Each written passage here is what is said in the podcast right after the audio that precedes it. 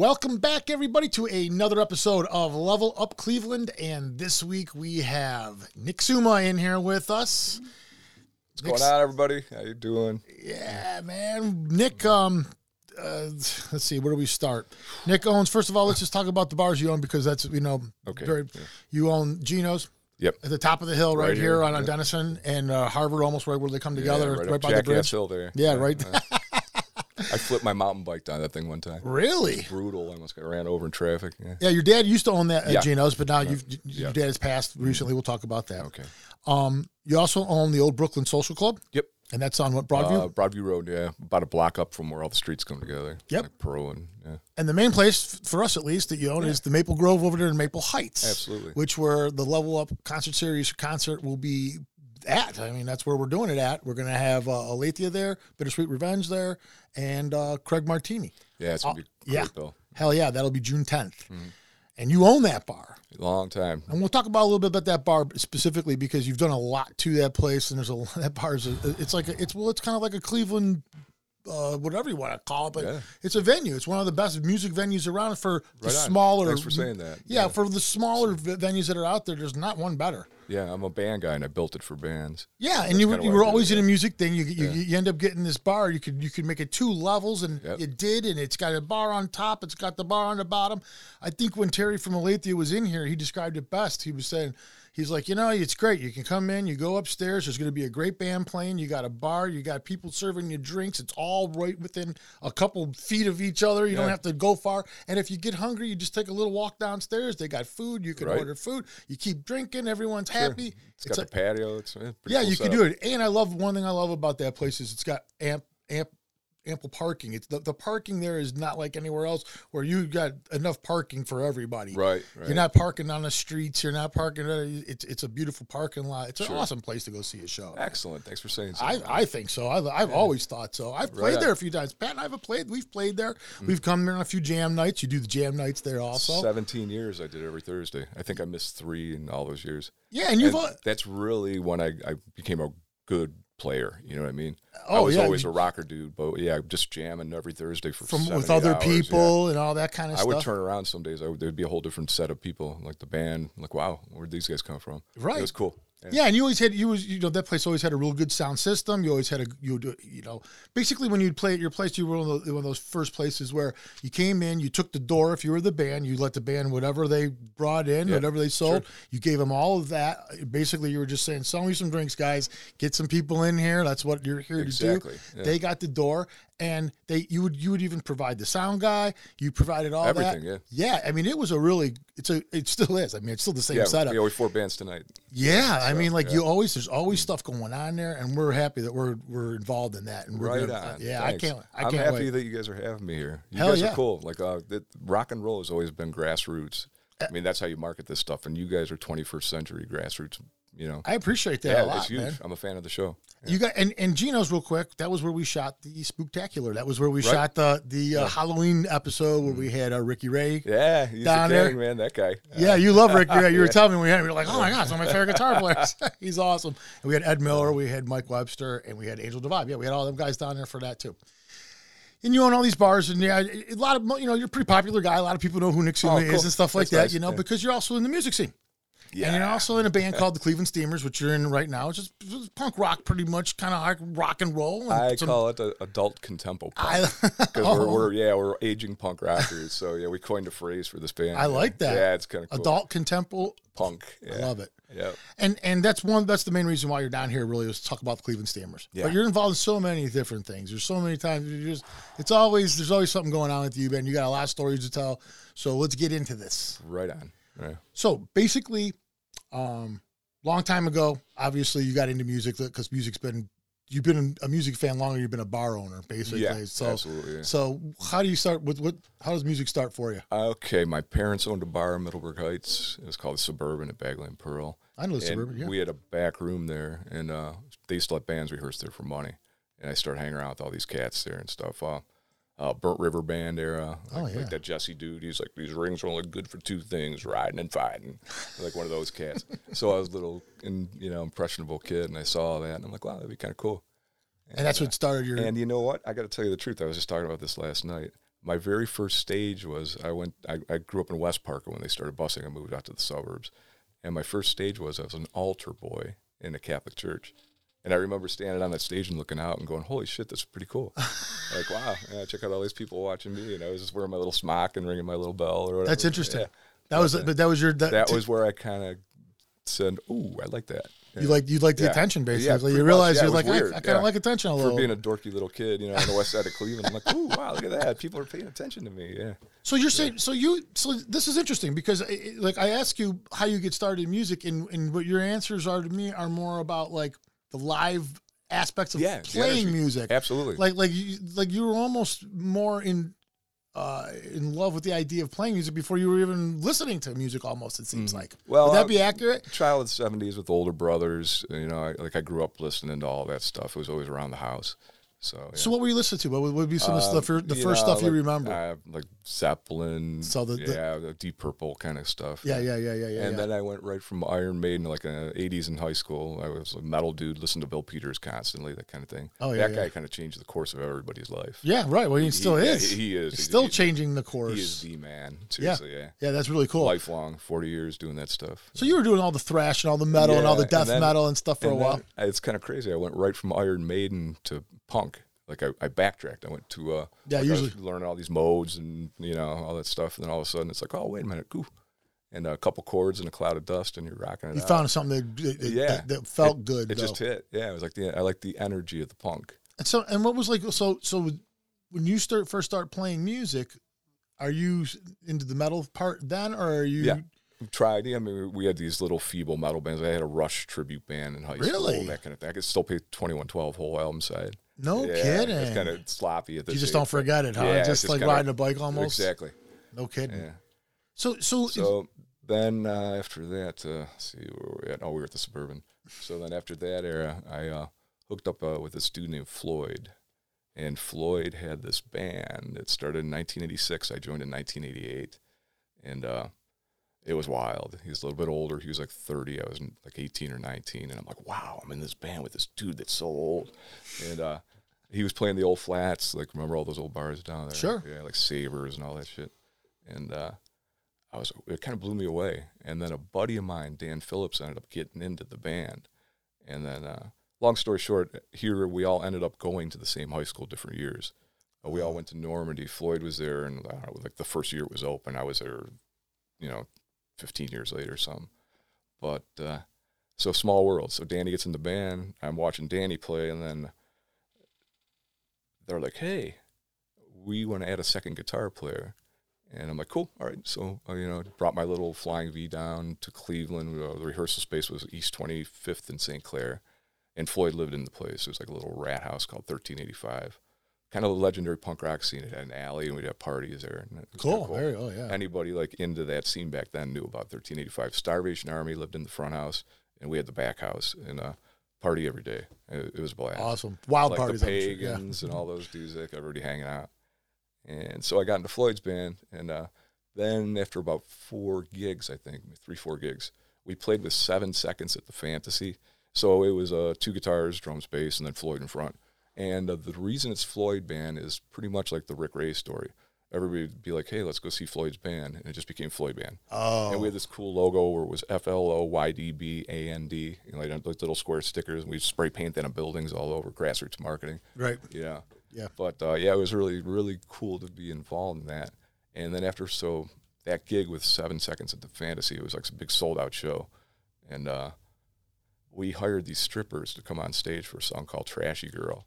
And they climbed out of garbage cans, you know, with like trash bags on them. And the bass player's wife got super pissed. So she made him quit the band.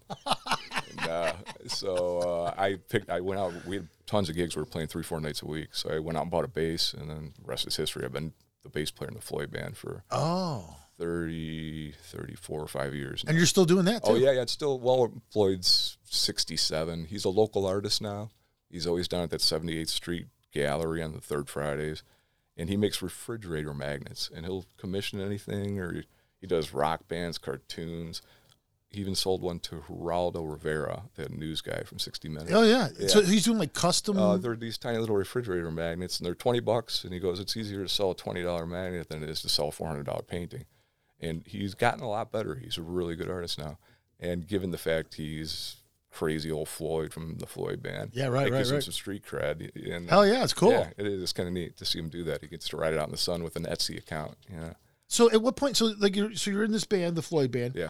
and I take it you're just meeting a lot of people along the way through this this whole thing. You're Sure. meeting other musicians, yeah. you're, that kind and of thing. I was thing. Also. bartending. I was still working at the suburban bar and all that. So. Okay, yeah, right, right, right. So we had a record and I don't know, eighty nine or ninety. It was called "I Burped and Puke Came Out My Nose," and it actually did pretty good. It charted in Helsinki, Finland, actually.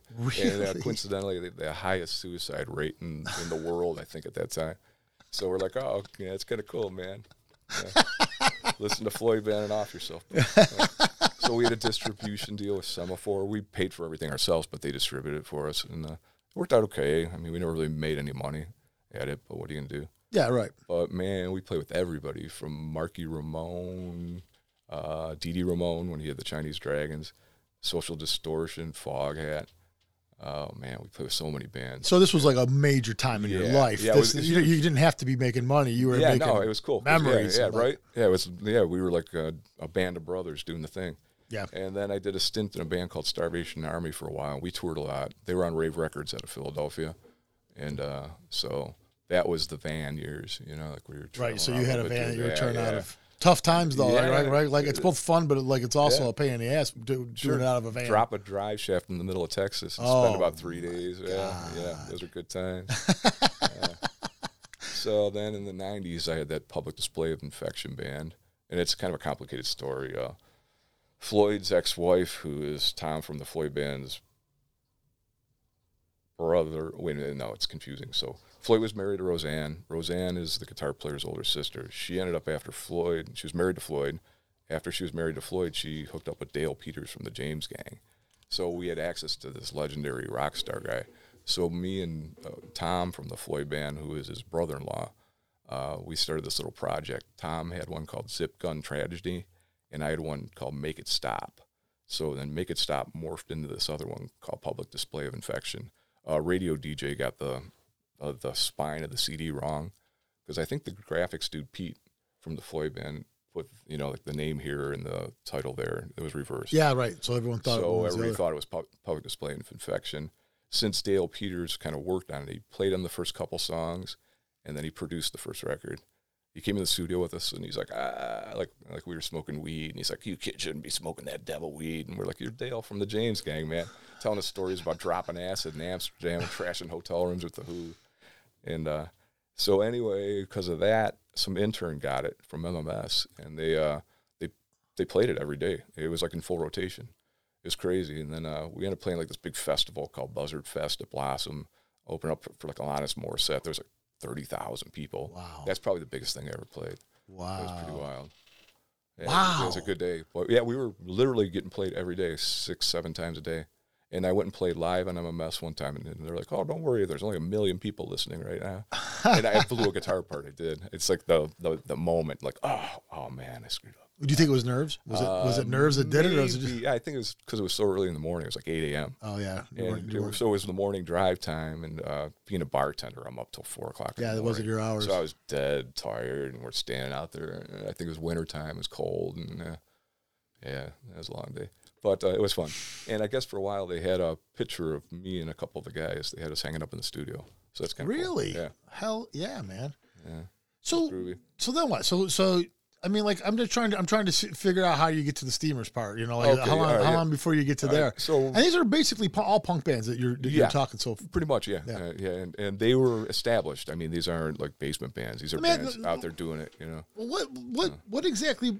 Why do you change? Why why are you in so many bands if it's all the same? I guess is what my, my question would be. Like, is there is there something you're getting different out of each one of these? Yeah. Is the Oh, reason sure. why you're doing it like that yeah, it's different relationships. I mean, bands are like having five girlfriends or whatever. You know, but they're, they are they're relationships. Yeah, right. and it's hard to make something. I, I don't know. It's it's just interesting. I've been in. So different chemistries create different things that you're yeah. interested in. Just like with these guys, I can do this, but with these Sure. guys, I can do that. yeah, That's and I and I love to play. So like I I would be in two three bands at once actually. Like Just to Floyd play band's more always in the background, and then we had PDI, which is going on at the same time. And then uh, after I bought the Grove, I started to band hop a little bit. I played in the Velvomatics a bunch of times uh, at different eras, and uh, they started off as like a garage rock band. We wore uh, leather suits and skinny white ties, and uh, it was kind of cool. And our our manager was Wally Palmer from the Romantics. Oh. He knew little Johnny Vincenzo, and he's the main Velvematic dude. He's he and that band morphed from that leather suits and blue eyeshadow, and now they play Hell's Angels parties. They went all full on biker, and it's really cool. John's an awesome dude. They all are. Yeah. Wow, that's and, cool. Uh, so then I was doing that. Then I joined Amps to Eleven for a while. After uh, I can't remember the guy's name, but uh, I was the other guitar player. It was me and Aaron Aaron Dow, and uh, so that was fun. And then after that, I joined a band called Forty Five Spider, and that was a fuzz garage rock band. Oh. And that's the one we uh, ended up having a song that was the coolest song in the world on XM radio. yeah, and, and so how did that work out for you? How what, how did that all, how does that become that? Yeah, it was pretty wild. Um, um, Hadley from the band, she kind of knew the guy from oh, what's the name of the band? Uh, he's a DJ on XM radio uh, on the Undergarage channel. Uh, man, the Woggles. Yeah, Oh, yeah, that dude. So she kind of got it to him, and uh, they liked it. Played it for Little Steven, and they dug it. And it was a cover tune from the Banana Splits uh, Little Kids TV that's show. so crazy. It- yeah, and I guess allegedly it was written by one of the mothers of invention. Oh, yeah, so somebody like that. Yeah, yeah. And the tune was called "Gonna Find a Cave," and it was kind of don't hokey song, but it was fun, and it got played all over the world on that XM channel. No so that was kidding. pretty groovy. They said like three million people a play was listening to it. So How is it you think that all these bands that you've been in have always had a little taste of success? Like you've had like a little I from each one for of them. I would go for the bands that were being So you, successful. you you were just like you you had a good intuition about yeah, it. right. Yeah, I did- yeah, well, they were already doing it. I'd be like, "Hey, man, I'm, I'm here. I'll jump in on this ah, thing." Yeah, no kidding. And I had a little bit of street cred because I had the Maple Grove all those years, and I jammed with a lot of cats on the jam nights there. So they're like, "Oh, that's a Nick. He can rip it." You know. no kidding I primarily always, except for Floyd band, I play guitar and I sing. Like I'm playing at my old Brooklyn bar tonight, and I'll be singing. I have a little trio, bass player, drummer, and uh, we let the crowd shout out the tunes, and I'll try to play them.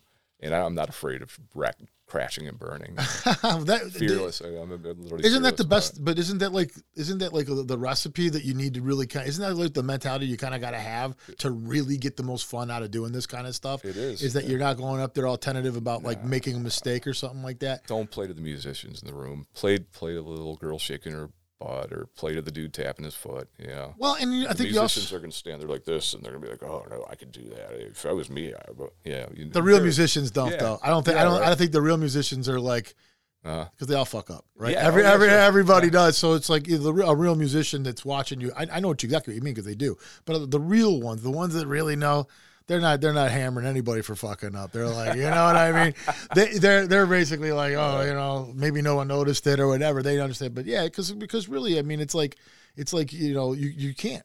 You have to, you have to, you have to put your guard down and go out there and just let it all hang out. Then you'll have fun doing this shit. yeah, You have a lot of fun, especially doing punk rock. run fearlessly into the face of danger. That's what Yeah. we do. Yeah, Honestly, man, and that's, it's a blast, man. I love it. And, uh, especially i mean that's the that is the lure of punk rock too i Yeah. mean that it, there are no rules and you just go you just go ape shit i Sure. mean that's really what it's about you know so um so that you were this was all when when did you acquire the maple grove uh, it was 1997. oh it's been that So yeah, it's been we we're um, it'll be 26 years this fall. no so, yeah. kidding man And I did those jams every Thursday religiously for 17 years. And I think I probably missed maybe, I, I didn't have any money, so I couldn't travel during that era, you know. But uh, so I think I missed three or four in all those years. So so you mean are you are you telling me that owning the maple grove doesn't make you a multimillionaire i mean are- Yeah, not yet. Yeah. I, I, am still the first guy to grab the mop bucket if somebody pukes. ah yeah, is that right yeah, yeah, once a bartender, always a bartender, man. Yeah, right man In fact, usually if anybody asks me, I don't tell them. I just say I'm a bartender. You don't tell them that you own the place yeah, no, yeah yeah. you just let it if they don't know then And I don't look like the stereotypical bar owner guy, which works great for like inspectors. you don't, you don't look you don't act Yeah. like that guy I'll be sitting either. right next to somebody though, like a sales rep will come in and be like, "I'd like to speak to the owner," and the bartender's like, "No, he's not here." I just sit there and smile. Yeah. That's awesome, man. So basically, as far as when you're saying you're joining these bands and stuff, there's was there was there recording processes through all this? Are you making albums with these Oh, sure. bands also? Yeah. And then Uh, so a couple of them. Amps to Eleven, I'd never recorded with. Uh, Velvematics, I never. Oh, I may have. Uh, oh, oh, yeah, but uh, yeah, for the most part, all these bands. Um, counting compilation singles, LPs, and one double. I have uh, 15 records floating around out there. No kidding. So, all yeah, with different like bands all- and different yeah, whatever. All different everything, yeah. And the Steamers thing now, it's on the two, four full lengths. We're working on the fifth right now, and then uh, one, two, three singles.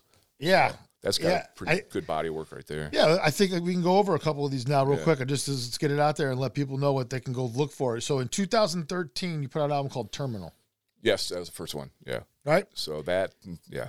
So and then 2014, very next year, you put out an album. This is greatest name. Who's next? Who's next? Yeah, I mean, like- right. Yeah, yeah, yeah. little cover, maybe. And then 2018, best record, best record ever. Best record ever. yeah, that. So yeah. so you named you named it the best Yeah, record yeah. ever. yeah. That's great, man. I was I, I was wondering when you when I first saw that I was like, what an interesting name for a record. this is the best record ever. But actually, it was because it was kind of it was labeled the best Yeah, that's the name of it. Yeah, Ever. yeah, right. Yeah, right. And some guy did a Google review or an Amazon review, and he goes, "This record's a piece of garbage." He's like, "Best record ever, my ass." I thought that was great.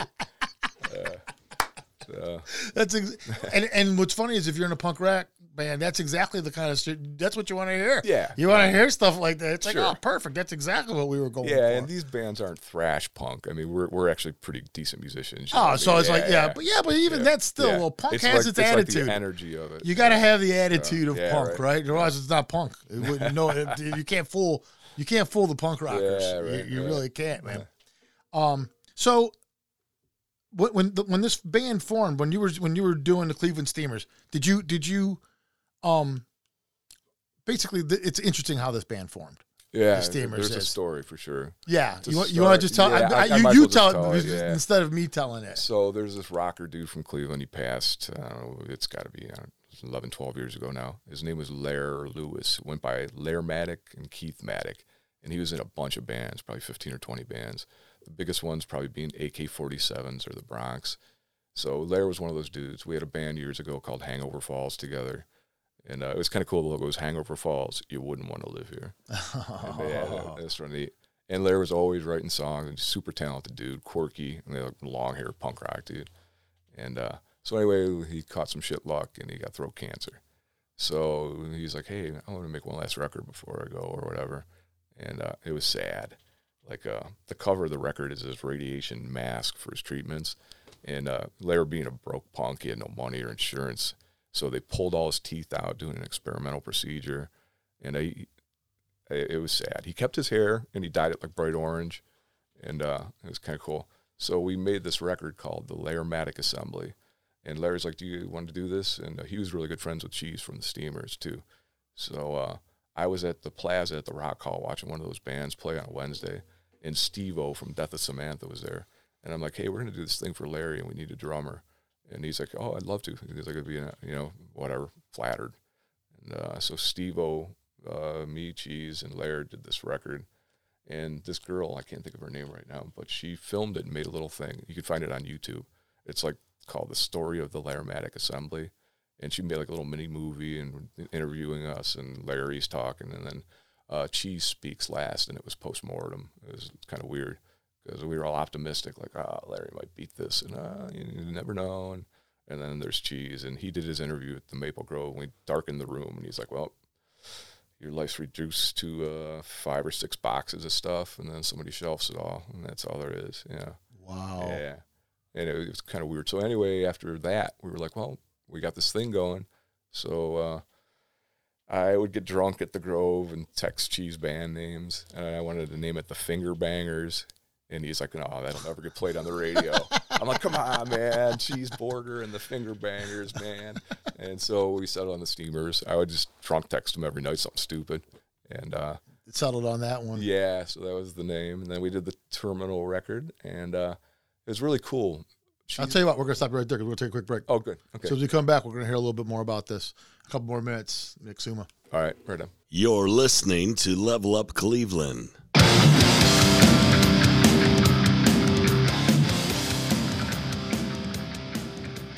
What's up, everybody? This is Don Foose from One Life All In, The Spud Monsters, Run Devil Run, Lifeline, and my solo band, Foose. I'm coming at you live to let you know I have a new book out called Motivate Me. It's a memoir of inspirational quotes, stories, and life lessons. This book takes you through my life and shows how I've handled adversity firsthand by the inspiration of others. If you lack enthusiasm but want to make goals in life and get after them, then this book is for you. To order, go to my website at fooseforlife.com. F O O S E F O R L I F E.com. Fooseforlife.com. I'd like to send a big shout out to Big Bri and Pat the producer at Level Up Cleveland for making a platform for hometown musicians and artists like myself to promote our bands and projects.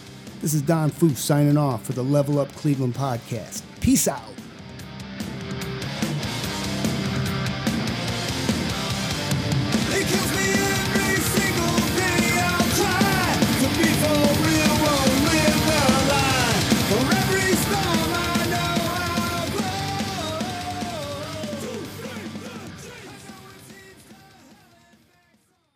And we're back with Mr. Nick Summa,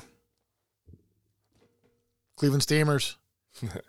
he owns Maple Grove. He owns a bunch of bars. He owns all that stuff, and he does all this stuff. And we're talking about it. And the last thing we were just talking about was with the Cleveland Steamers. We were basically going through the beginning point, how the band formed and everything. And then you were just talking. We were just getting into the albums and stuff like that. You were just saying yeah, right. that we did. We were we touched on Terminal came out in 2013. Mhm. That's where we kind of left it off at. Cool. All right. So uh, yeah, interesting. Uh, Cheese's wife Meredith, she for years, like twenty years, I think she was the curator of the Rock and Roll Hall of Fame. Oh, So she had the opportunity to rub elbows with all these sort of you know famous rock star people, and it became a novelty for some of these punk dudes to come and guest on it.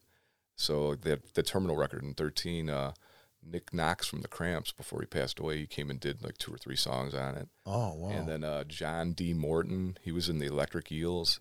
And uh, like John's this crazy dude, he lives in New York. And if you go to MoMA, uh, the Modern Art Museum, uh, there's a picture of him on the wall sitting there shooting up. And he'll go stand in front of it and be like, that's me. And nobody believes him because it's like a young John Morton. Yeah. So anyway, he came and he was a really weird dude. Uh, this guy, man, yeah, he had tattoos all over. And uh, he, he's like, anybody want to see my dick tattoo? And I'm like, hell yeah, man. So he had this like red and blue line that went all around his body, and uh, then it, you know went around everything. And uh, he said his wife had to fluff him like for five minutes, and then the guy put the needle to it. Boom! He said it took like nine hours to make these two little lines around it. Yeah. Oh my Uh, that was funny. god, But it was! Yeah, it was fun. Yeah.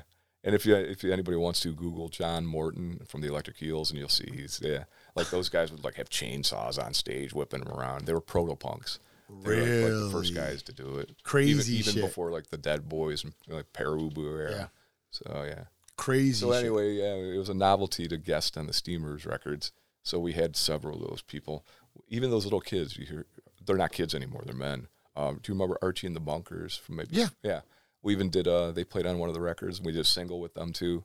And that was really cool. It's called Hung Up on You and it got some spins.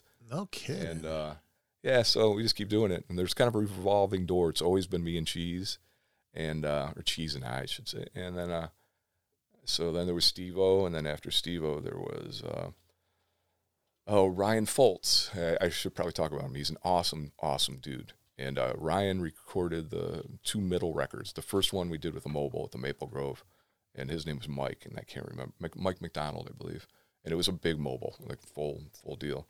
And so then the second one we did at Ryan Foltz's studio, and uh, it's oh man, he, he's an incredible dude. I was in Amps to Eleven with him, and I was in Forty Five Spider with him. He was the drummer, and uh, he's Rancid's one of Rancid's live sound guys. He goes all over the world with Rancid. He's a music school kid, and he plays the French horn. He plays the tin whistle in that one uh, Boys from County Hell band, or used to anyway. Shit. And uh, so he's like like the dude. He's that guy. You know, he's like a like genius. Yeah, He's he just- can do a lot of- yeah, wears a shitload of beard, hats and Yeah, the whole he's thing. just that guy. Plus, he builds cars and does all this crazy stuff.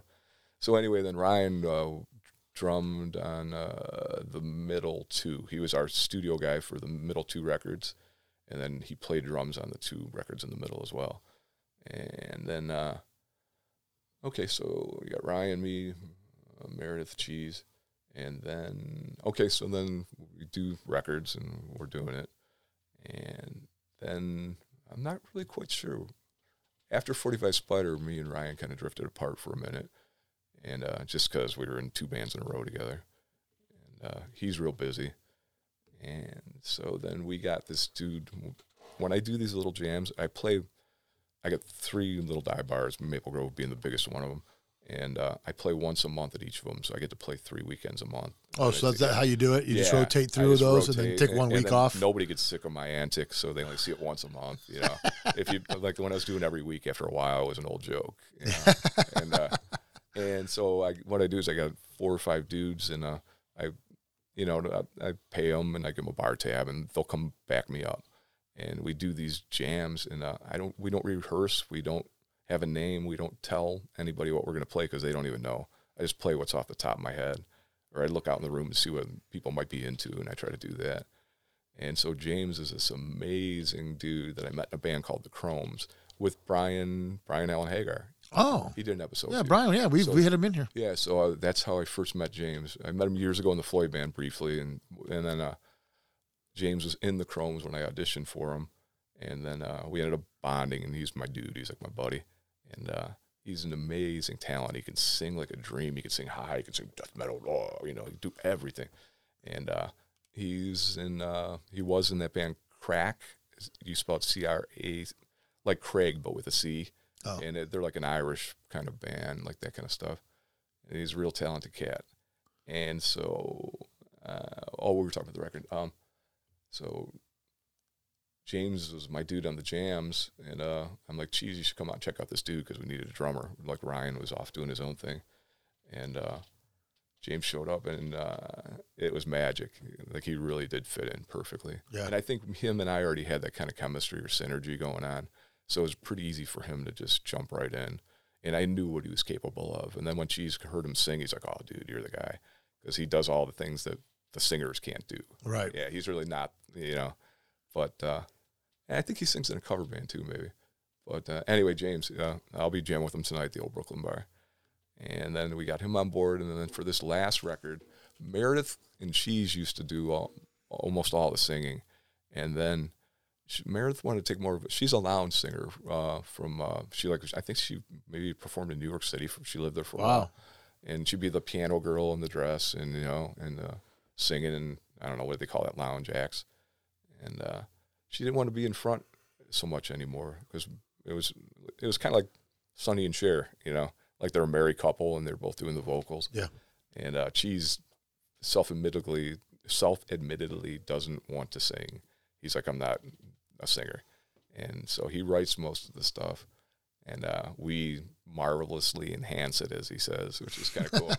That's a great line. yeah. So then we got uh, this new record, last record, we got uh, Chris King, and Chris King had a band in the 70s and 80s, and they were great. They're called the Wild Giraffes, and uh, they're kind of a big deal. Like uh, there, there was videos and stuff of them floating around, and uh, so and he's cool. He, he's this cool. And that's who's singing yeah, the he's Steamers now. Singing Steamers now, and it's a whole different band because of the, the vocal. I mean, that changes everything Oh yeah. as with any band. So, and so now we got James, we got uh, me and Cheese, and then uh, Chris.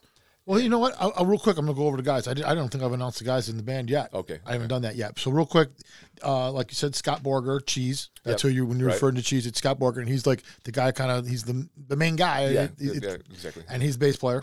Yep, And and you said he he doesn't want to sing, but he has sung in some. in- he uh, didn't sing on the first three records. right. So, much, so- yeah. but not not Or- not what he wanted. yeah, uh, or the first two records, I should say. Yeah. And then you play guitar, Yes, and Meredith was in the band for a while. she still is, but she's doing background vocals. So she's just she Yeah, stepped in the she's- background, but she yeah. was lead singer also. Yeah, she was one of the singers also in the band for a long time. and it worked. Her and Cheese's voice were magical together. It's just they chose to pick a different direction with it. And Meredith is is Cheese's wife. yes. Okay, so that's so, so that that's the relationship there.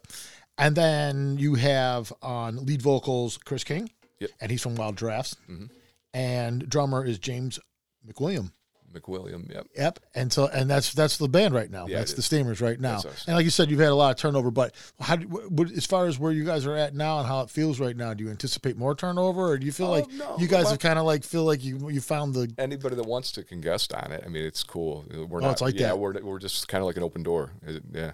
that's So- cool. and I, it's, it's it, feels pretty good right now. I think it's going to stay like this. I really do. You do like you think Yeah. everybody's like Yeah. it's kind of you found the positions for everybody and Uh, it's good. Yeah. What's what's the future looking like for them? You guys, I mean, We're doing a new record right now. We got you? the first three in the can already, and uh, the one just came out like in the fall, and it's getting some spins on college radio. It's doing okay. It's paying for itself anyway, and uh, it's on all the platforms. I think. Oh, it was kind of funny. Uh, last time we had a rehearsal, she showed us uh, uh, the royalty check. It was thirty nine cents. you get like one. I don't know. I forgot like a fraction of a cent per stream or something on all those platforms. And he's like, "Yeah, we can buy some ramen noodles, man." And I heard Bill Peters playing it. Yeah, I heard Yeah, Bill. oh, Yeah, cool. I heard. Good. I heard Bill about a month ago. I heard him play it. I'm sure he plays it more often. I haven't Right, listened to him the last right. couple weeks, but yeah, he plays it. He, he's playing your stuff. Excellent. So It's yeah, cool. so, that's out there, man. Yeah, it's out there, and somebody's listening to it somewhere. So. Hell, hell yeah, man! Now, like with when you own three bars and you're in all these bands, like, how, is this a is there a time management thing with you where you have to like manage your time accordingly to be to do all the stuff that you're involved in? Because you seem to be involved in quite a bit of stuff. yeah, every day's a work day. Yeah. you, wake up and start, and you don't stop till your, your head hits the pillow. Like, Is that is that your is that your yeah, life? you is that how it's been it. Yeah, always? just and do it. Yeah, Yeah, and, So, and and and so and like that's that's that's but that's crazy to me. I mean, like I I because as I'm talking to you and I'm that's what keeps coming into my head. I'm like, where does he find the time to do all this stuff? Right. And and you know, on top of it, you're writing music also. That, Mm-hmm. are, that you know that takes time. All this stuff takes time. You just you just don't walk into a, a practice space or a studio and, and it's all done for you. You, you got to do all this right. stuff. It's a lot of homework. Yeah. Yeah. it. Now, now, does the bars, owning the bars and being in the bars and doing all, does it ever help you write songs? Does it ever help you come up with it- it- ideas? oh, and absolutely. Yeah, like the- an like- endless source of inspiration. Yes, It's I would think so. And a comedy errors. Yeah. like bars are really weird. This is a like um like most people's jobs are kind of static. Uh, well, you know, you go kind of do the same thing. Right. Bars are all peaks and valleys. Like uh man, I've been in such bad situations, and also I've been like floating in, in heaven by what's just going on in the bar. Yeah. it's that feeling. So uh, the dynamic of the bar life is an endless source of and conversations. I mean, you talk to fifty people a day and all that. oh yeah, So yeah. You, you have an endless supply of like Right. uh, entertainment uh, th- of all sorts of different types too, not just drunk people, Sure. but all kinds of things that happen. in yeah, these and bars. people come to bars with their last five bucks, or if they just hit the lottery. I mean, uh, it's like bars are one of those places. It's the common denominator. Like anybody can get a six pack and go home and, and drink or whatever, but people come to a bar for a reason. You got to have that reason. Yeah. There's got you got you got to provide a reason for Yeah, them to come to your place, and not and not only home, but all the other bars you're you're Yeah. you're, you're competing against. Sure. Mm. Those also, so you got to separate yourself from those, which you've kind of done because of the music venue type thing that you've Yeah, that you uh, created. Well, and you know what? There's a uh, starting with bartenders. There's people that tend bar, and then there's real bartenders. And uh, so I was a real bartender. And then there's people that buy bars, and then there's bar owners. And uh, the people that buy bars are the ones that go, "Oh, you know what? I've been hanging out in bars my whole life. It's a good idea. I should try that." And then they bl- end up blowing the kids' college fund. I was in a SCORE meeting when I was in college. Service Corps retired executives. They said, "Anybody planning to open up a bar or restaurant, raise your hand." and they kicked everybody out. They're like most of they said ninety eight percent fail in the first five years or some statistic like that. Wow. So there's a lot of bad, a lot of crappy bar owners. And is, is that what it all comes down to? You believe is just just bad business people, bad uh, owners. people people that shouldn't own a bar. You you live in the candy store, and if you like to eat candy, it gets you in trouble. So, yeah. So, Absolutely. yeah. Now, now, what was the secret to getting through this pandemic? Like with three bars and shutdowns and all this stuff that didn't a lot of people didn't get through. I mean, it was let's just Yep. be honest. You got all three of them through. Absolutely, yeah. How, yeah. What was the what was your trick? How, what do you think? it- how did you do that? I I I put I, I, don't, know. I know a couple, couple people personally whose bars failed, and it was what's the word? It he the governor never said how long it was going to be. If they just would have come out and said straightforward, okay, then this might be six months, brace for it. It was the whole every. But I, I, I thought that in my head. I'm like, this might go on for a long, long time. So uh, really didn't take any of the government money. Really didn't get any of those PPP loans or nothing, and uh, just kind of sat it out. To be truthful, like lucky. so enough- you'd saved enough money. You had enough enough things we going on where you could yeah. you could you waited it out. and you- I, that was actually the best summer I ever had that one year because I had a little boat at the islands and I, I, I was out there more times than ever, you know. So I just kind of checked out for as long as I was, and uh, my staff we all worked together, and uh, I, I don't know, yeah. Yeah, I mean that was tough. I mean, like I I, I, think about that a lot. You know, like uh, you you were able to get three bars, and Sure. and and and like you called them dive bars. I wouldn't. I don't know if I would call them dive bars, but they're they're not exactly like clubs or anything. These are small bars. I think those places probably had a harder time. you're right. You're, us, you're yeah, And, because they had to pay the rents is, and uh, stuff. Gino's was my father's, and he was still alive during that. And uh, we own the buildings too, and that that kind Oh. of that kind of separates us from a lot of bar owners too. Like if you have one of those bars in a plaza, in a strip mall or something, um, You're you- leasing them. You're just leasing it, and really you have the, the liquor, and uh, you have uh, you have your inventory and, and the fixtures and equipment. That's it. So um, if we had to of owning the buildings, we could have backed money out.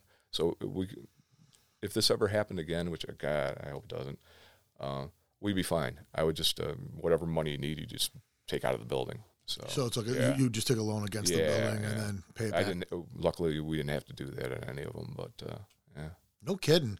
So that's probably the difference. Is we're super established by that point. If And it, if it would have been the first year, like when I was in my late twenties, man, I was super in debt. Like I had to count every penny every day. You know, I went from being a bartender playing in punk bands to buying the Maple Grove, and I was several hundred thousand dollars in debt at the tender age of twenty nine. You know, Wow. so yeah, ooh, And it was all gamble. I mean, at that was, point, you were just taking a gamble, but this was what you really wanted to do. you Yeah, felt like this was there was a and you and, and it paid off. I mean, you were right. Yeah, it turned own- out you were right. my old man found the joint. I was looking for a bar with like maybe an apartment above it that I could live in. And I was never in Maple Heights a day in my life. I didn't even know that place existed. and he goes, "You should take a ride out here and look. It's got a house attached, and it's got a big parking lot. It's two floors, and uh, it was perfect. So it's kind of the best of both worlds. We got the tavern downstairs and the club up, and uh, Yeah, it's not. It's really It- like it's not like anywhere else. it was hard to pass on that deal. Yeah. It really was. It- when So you- yeah, it's I owned a house in Old Brooklyn. I just sold the house and used that for the down payment on the bar. And uh, my dad's business partner was cool. He spotted me some dough until I was able to sell the house. And if it wasn't, uh, God rest his soul, if it wasn't for dear old Uncle Al, uh, yeah, that's kind of everything just fell into place. And had I failed, I would be delivering pizzas. You know, I mean, that was it. Yeah. yeah. So Yeah, the Maple Grove is a really unique place because, it, like you said, if you when you depends on where you're looking at that place from to, to determine like the what you're actually seeing. Like if you look from kind of at the front of it, it looks like a fucking house. yeah, It's, it looks like a house on a street. people you drive gotta by, they yeah. don't even know it's there. Yeah, you got to kind of come across to the side of it a little bit, and then all of a sudden you see this long building, and now it's a bar. It looks like just like a bar, and you got this huge parking lot. It's just the best of all the worlds. Yeah, it is. Like yeah, you really have it laid out big old nicely. steamship. It's kind of, Yeah, and it and it's kind of like a, it's it's in the, another thing that's cool about the Maple Grove is it's in the middle of like a neighborhood. It's it's it's kind of like in the middle of a real residential area. Yeah. You're not on a real main road where you got to like cars all over the place. It's kind of quiet outside. You're yeah. kind of like secluded. park like atmosphere there. Yeah, it's a great place, There's man. that big field that the gas company owns next door, and uh, so we really don't have like neighbors. There's houses in front. There's houses on the other side, but the the bar faces sideways, and Yeah. so we really don't get noise complaints or anything like that. yeah, it's It- very cool. Yeah, it's uh, it's a little secluded behind that house there. So Now, have you noticed, like, uh, uh, th- since the, the, the pandemic ended, I guess you'd say whatever you want to, how you want to word it or whatever, but like, you know, the, the, the scene, it was just the bar scene in general, but the music scene also, it was taking a little while for it to, to get back on its feet again and to get things rolling that's again. a fact. It's And- still not back 100. percent No, but definitely yeah, yeah. this year, especially, I have noticed that there's definitely an, an Mm. uptick that we way more than last year, way more than the year before that, obviously. But like, there's definitely it's coming back. Would you agree like to that? Absolutely. Yeah, yeah. The, the paranoid fervor of the pandemic's over now. Yeah. People like over uh, they just didn't want to gather. So Yeah, yeah, yeah, yeah. how ridiculous was it to all be wearing masks? And you, I don't know if you guys remember when you first could go back into bars, the governor had a rule that if you were sitting, you can have your mask off and drink, but if you stood, you had to wear your mask. Yeah, if you were walking anywhere, you so had to have it on. apparently the virus doesn't live here; it only lives up here. There's a lot. Of, listen, there was a whole lot of things about the pandemic that, when you look back on it today, in hindsight, you're kind of like, okay, if it happened again. yeah, it would be a right. Well, so different- you know, I, I mean, I don't know. I anymore. I have no clue what the hell even happened in that whole thing. I really don't. I. It's just so crazy how it all went, but I think we're hopefully out of it. And like I said, I you know my concern always was just basically like that we were going to really change and things. I mean, and I think there has been things that have changed since then. But the, this scene is what I was hoping stayed intact. Mm-hmm. Yes. and comes out of this uh, on the other end better for it or whatever. And you'd be one of the guys to ask. You know, yeah, I mean? absolutely. Yeah, yeah. We're so- seeing it, we definitely. We just had a, a the first sold out show since before the pandemic. Pandemic recently At the- at the Maple yeah, Grove? At the Grove, yeah, that was Oh, cool. no kidding. Yeah, it was a um, it was tribute. Uh, there were tribute bands. It was a Black Sabbath trib called Ohio Sabbath, and then an Alice in Chains tribute. And uh, they were really good. And a ton of people came, and uh, uh, nobody was afraid of being asses to elbows. And yeah, Yeah. right, man. That's the well. That's Yeah. the, exactly what it comes down to, right? Like, because that's that's it. That's the pre-pandemic thing where you could fill a place up. You people were sweating on each other, and nobody thought twice about it. And then that pandemic hits, and then all of a sudden, you as you're coming out of it, there was that time where I think everybody kind of looked at everybody a little differently for a little oh, while. oh sure, yeah. You know what I Yeah, mean? If you You're like- sneezed, every Yeah. drop had a skull and crossbones on it. You know, like oh, how dare you in the room? Yeah. You're seeing less and less of that. I Yeah, think oh, people oh, are saying, they're back. like you said when you got here with the guys Yeah. downstairs, you're like, I'm a handshake guy. Yeah, right, Yeah, yeah. you're like, I think we're, we're, we can shake hands again, Uh, guys, right? You know, yeah, like, I, I, I hug, I, I kiss the girls and I hug and I shake hands with the dudes. And, Hell you know, yeah. yeah. So So what's going on now from now this point on with the Steamers as far as as far as what you what do what do you see the future of them going? Do you guys you're going to be gigging this summer? You're going to be putting out a new album here pretty soon. yeah, And how when do you think that'll fall about Uh, what it the usually takes timetable? usually takes us, especially vinyl manufacturing. Now it takes about a year to get record. So you guys done. do the, you guys do the vinyls too and everything. Oh yeah, yeah, we do. Yeah, every everything's on vinyl and CD and all the platforms. Yeah, No kidding. Yeah, it's legitimate. Yeah, and the first three and the singles they were all on Smog Veil, which was Frank's label, and uh, they're legit. And uh, Frank decided uh, after he did this big box set for Peter Laughner, and after that he decided he didn't want to do it anymore. So the last one was on Drome Record, which was Johnny Dromette's label. And I don't know all the details about Johnny, but he's a legend. He lives in California now, and he did some of the graphic artwork on it. But yeah, he, he's yeah. Cool. He did all the pagan singles back in the day. Those was uh, his label's big claim to fame. Oh no and kidding. that was like the beginning of Cleveland punk rock, like Dead Boys era stuff. And yeah, so so so be a couple months maybe the, the stuff Yeah. will start coming we usually out. do three or four at a time, and then after that we kind of binge purge. We forget them, and then we go on to writing the next three or four, and uh, then you do that four times, and you got an, another twelve song record. Yeah, Another question I have for you real quick when I'm thinking about it is Gino's place. The, the Gino's at the top of the hill. Yeah. Santa Ana. yeah. You, you say it cento on. Chantoan. Yeah, you got, you got and people Ah. are like, "Hey, Nick, you got Cento Ano." And uh, do you ever like uh like Americans? We turned it into Jindan. It means hundred years of life. Oh. and so that's it's an Italian toast. And just like when you say ciao, and It's a toast. Oh, yeah, see, yeah, it is. So you'd have a drink and go Jindan. I Yeah, got but you. it's Centoan. That's so yeah. I got you. There kind, you go. Kind of morphed. Yeah. Man, dude, I'm so glad we had that. I'm so glad I mentioned that. I'm, I'm now I can, I can say it right. I Right, I don't sound like an idiot. Yeah, the guys But- at the Italian club always get angry. Yeah. Is that- they- just they- they- in- they don't like that? It's like, Yeah, "Hey, get it yeah. right." Like uh, when you say ciao, you know, there's there's an H sound. Yeah. Yeah. So Um, I was there. Like I said, we did that. We did a. We recorded our our spectacular thing there. But you've also had a couple concerts there. Not that. Not that. You know, Yeah. you, you had that metal show yeah, there. That that's one. cool. Yeah, we did down in the basement. right? Are you gonna? Are you thinking about doing something more of that kind of stuff there? I mean, is it? I, is- I, I am. Yeah. It wanna- did work out. It seemed like that was successful. And you know what's really cool there is the floors are concrete and the ceilings. so it's no. so you couldn't hear nothing, You, dude. you could whisper upstairs and you didn't even know the metal bands were cranking Well, loud. you you could kind of hear it when you were upstairs, but like outside the place was quiet. oh yeah, yeah. you sure. couldn't hear nothing. There, so would be no noise. yeah, I really complaints, think you could do it, and and Yeah. uh, you know you couldn't do anything obviously real large, but No, like just, but, you know, kind of what you of- did was cool. I want to do a speakeasy down there. Kind of like a little, like maybe put a door with that little thing that you have to like knock and yeah, Ah, I and just that. you know something fun. Can I be the guy that opens the thing? Yeah, if right, you like, would you hire me to do that, Right, please? yeah. Oh, I would love that you must answer my yeah. to enter. Yeah. Oh. yeah. So, but it might be cool, and you can do tiny little acts, and uh, like that metal show, I, I we just kind of did it, We, like, uh, and it worked out great. They normally did that at the Maple Grove for five, four or five times, and uh, Yeah, yeah, it was cool. It worked out pretty well. Well, I mean, the Maple Grove obviously is the better place to do it at because because you just have it set up just for the music thing. I mean, it's just, but I mean, like that that downstairs is kind of intimate. You got its own little bar down there, and it's got like it's it's just a nice little setup. And I think that was I, I just thought it worked out really well. I thought it went I thought it went pretty cool. I thought it'd be cool to do some little stuff like there, like some some of the smaller Sure. bands, stuff like that. That Maple Grove's Yeah, you can Uh, maybe have 30, 40, 50 people down there, Right. and that's it, you know? yeah, where Maple Grove might be a little even too big for some some of that stuff. it, this yeah. is like the the perfect thing. Yeah, for it would that. be easy to fill that room, that's for sure. Yeah, it would be it would be cool. It'd be and cool. it's right there. It's a perfect location for anything. Well, yeah, and, and it's right like- at the top of the hill Yeah. from where we're at right Yeah, now. right, right. So you know, Yeah. it's we could always walk up there. I always love that part of it, man. That's Yeah. our that's the little go Yeah. I, I was mentioning when I got when I got here, I, I GPSed it just for the hell of it, and it said it's 0.3 miles, and it wouldn't give driving directions, just walking directions. so yeah, we're pretty close. That's awesome.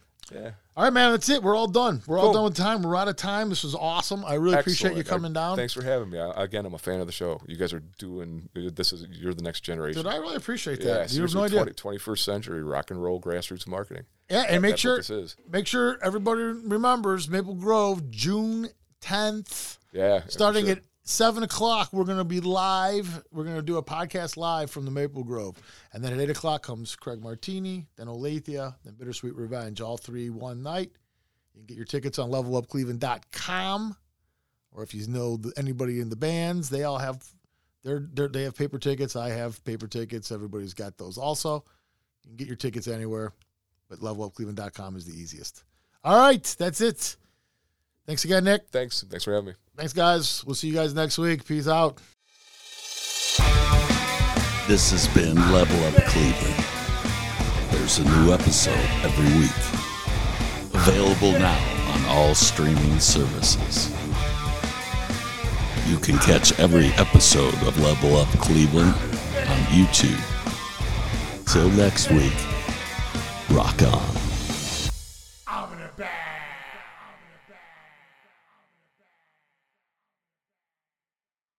That'll be fine.